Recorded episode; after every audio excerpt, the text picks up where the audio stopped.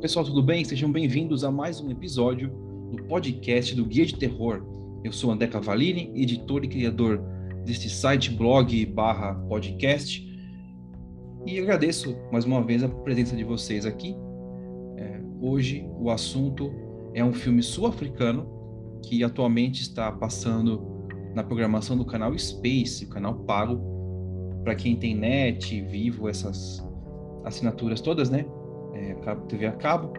O Space é um canal dedicado a filmes de terror, ação, suspense e tal. E neste mês de dezembro, o filme Contra o Relógio está disponível, está na programação. E se você tem o Now, né, se você tem a TV digital HD, eu tenho o pacote mais simples que tem, tá bom? Então, ele tem o Now, e aí você pode ir lá, como se fosse Netflix, e escolher né, o filme que você quer e o contra-relógio também está lá, e foi assim que eu assisti esse filme. E eu fiquei sabendo desse filme durante uma pesquisa que eu fiz para uma entrevista que eu realizei há alguns dias com a atriz principal do filme, né, a Rainey Swart.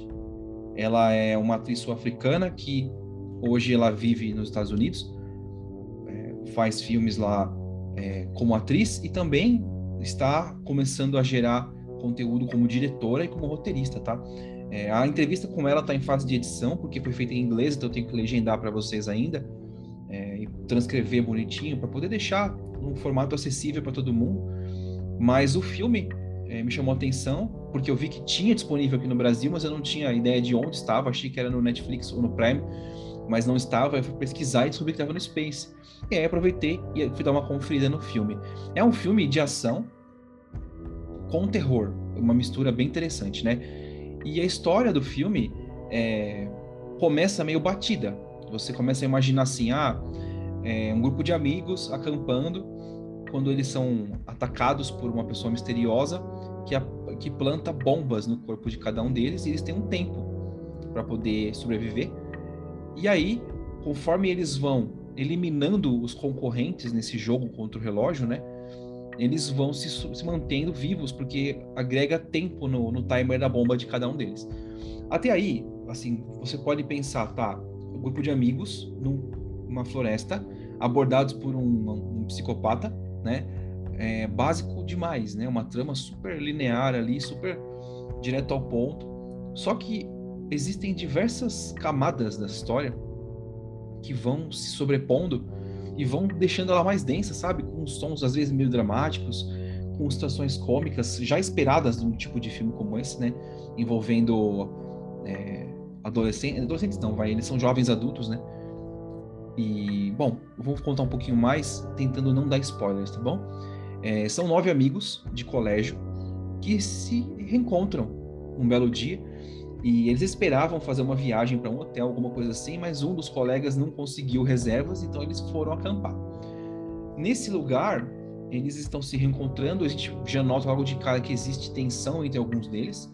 Alguns são antigas paixões, mas que estão com, com companheiros hoje, né, companheiras também. Uns têm um histórico criminoso, outros têm um histórico de superação, de serem super inteligentes e terem conseguido grandes coisas da vida enfim, cada um com a sua história e até muito normal, assim, muito esperado, né?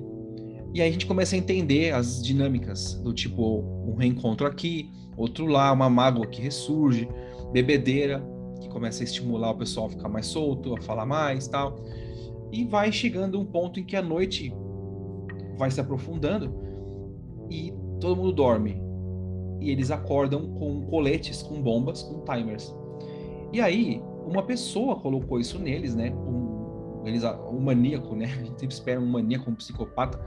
E na verdade, trata-se de uma vingança e isso já fica explícito logo de cara, tá? Então não tem, ah, um mistério, quem colocou, não.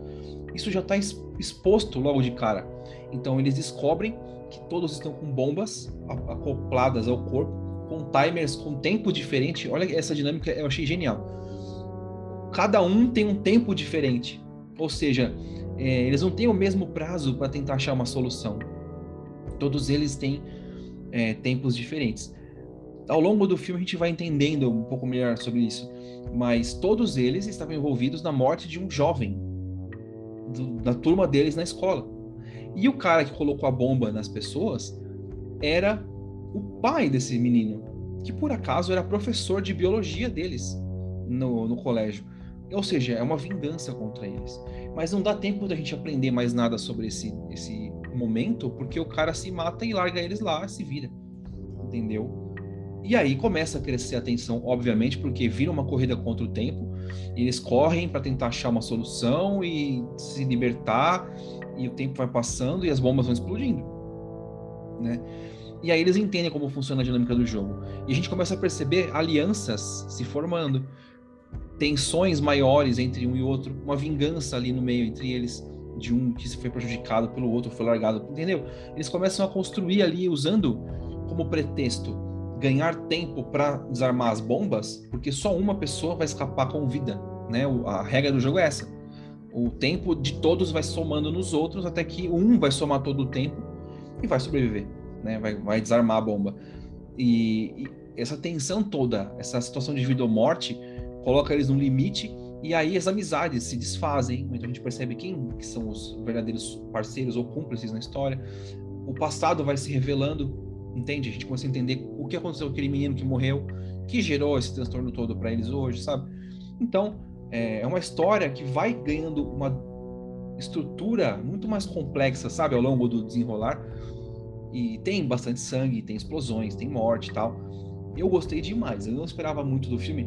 Não porque eu não, não esperasse da Rainey, né? Que é a, a moça que eu entrevistei, a atriz que eu entrevistei, porque ela é muito boa atriz. E a produção é muito caprichada. O diretor também é um diretor interessante. Eu vou falar sobre ele daqui a pouquinho. Mas o, o, mais interessante é que eu tinha uma esperança de ver um filme de ação bastante movimentado com detalhes de terror. E o filme tem bastante terror, sabe? bastante cenas de, de, de mutilação, sabe? De morte. Eu achei muito interessante. Um filme de terror mesmo, tá? Então fica a dica. O Contra o Relógio, tá na programação do Space, para quem tem assinatura, dá para você assistir como se fosse um pay-per-view, tá? O filme é, é do Alistair Orr, tá? Ele fez, é, entre né, outros títulos tal, o filme O Chupacabra, Aí você fala, caramba, o Chupacabra, que filme porcaria, né? Mas não é. Ele, o nome O Chupacabra é um título abrasileirado, né? E na verdade o filme não é essa coisa tosca, né? Chupacabra. Mas o, o que eu queria dizer mesmo é que o filme de destaque que eu gostei dele foi o Demônio da Rua Willow, que é um filme super alternativo sobre possessão demoníaca que se passa num porão, sabe, super escuro, e é um baita filme. Em outro momento, eu trago ele aqui para o podcast para a gente poder conversar um pouquinho mais tal. Mas fica aí então as referências, tá? Do Contra o Relógio, onde dá para assistir, quem é o diretor, ele também é o roteirista, e a presença da minha nova minha amiga, atriz, a Rainey Swart, que ela é a protagonista desse filme, e depois a gente vai falar mais sobre ela numa entrevista que ela gentilmente concedeu pro Guia de Terror. Tá legal? É isso, gente. É, obrigado novamente pela audiência, pela atenção de vocês. Compartilhem se vocês estão gostando do podcast. Leiam os textos lá, todo dia tem atualização no, no blog, tá legal? E a gente se vê e se fala no próximo episódio. Tchau!